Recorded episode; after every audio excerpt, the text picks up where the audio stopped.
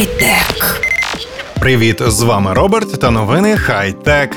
Сьогодні ви почуєте про те, що Foxconn скоротила 60 тисяч співробітників і замінила їх роботами, та про підготовку відразу двох нових версій консолі Xbox One.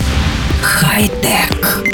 Компанія Foxconn, яка є найбільшим контрактним виробником електроніки, заявила про проведення автоматизації виробництва на одному зі своїх заводів. При цьому було скорочено близько 60 тисяч співробітників. У результаті введення в експлуатацію роботів кількість співробітників на одній із фабрик скоротилася зі 110 до 50 тисяч чоловік. У звіті компанії сказано, що скорочення робочих місць є частиною процесу заміни людей, відповідальних за виробничі завдання на роботів. При цьому у Foxconn все ще працює понад 1 мільйон співробітників. У компанії відзначають, що активно впроваджують робототехніку та інші інноваційні виробничі технології для виконання повторюваних рутинних завдань, якими раніше займалися лише люди. При цьому, завдяки навчанню, співробітники отримують можливість зосередитися на інших елементах виробничого процесу, які забезпечують більшу додаткову вартість, таких як дослідження, розробка, контроль виробничих процесів та контроль якості. Хай-тек.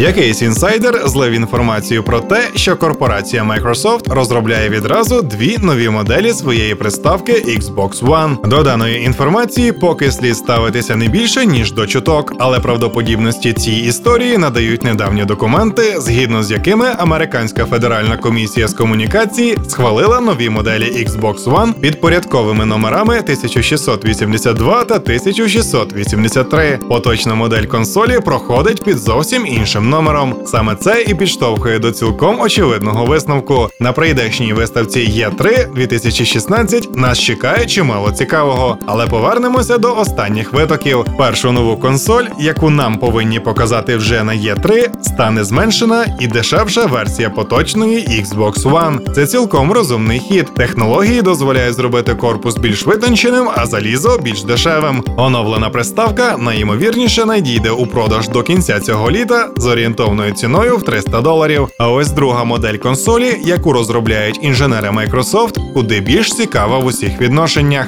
Друга консоль проходить під кодовою назвою Scorpio, а основною метою її розробників стане спроба зробити свого головного конкурента Sony у плані потужності заліза. Не секрет, що PS4 вийшла більш потужною ніж Xbox One, та й дивлячись на продажі, відразу стає зрозуміло, хто переміг в поточному поколінні. Згідно витоку, Xbox One Scorpio матиме потужний GPU, який дозволить консолі досягти продуктивності в 6 терафлопс. Поточна модель Xbox One має пікову потужність 1,3, а PS4 1,8 терафлопса відповідно. Ще однією цікавою деталлю є той факт, що новий Xbox One може підтримувати гарнітуру віртуальної реальності Oculus Rift. Microsoft уклала договір з компанією Oculus, завдяки чому нова консоль зможе працювати з VR-гарнітурою. Складно уявити, скільки буде коштувати потужна версія Xbox One, адже продуктивний GPU задоволення не з дешевих. Але як то кажуть, буде видно. Тож нам залишається лише чекати нову консоль.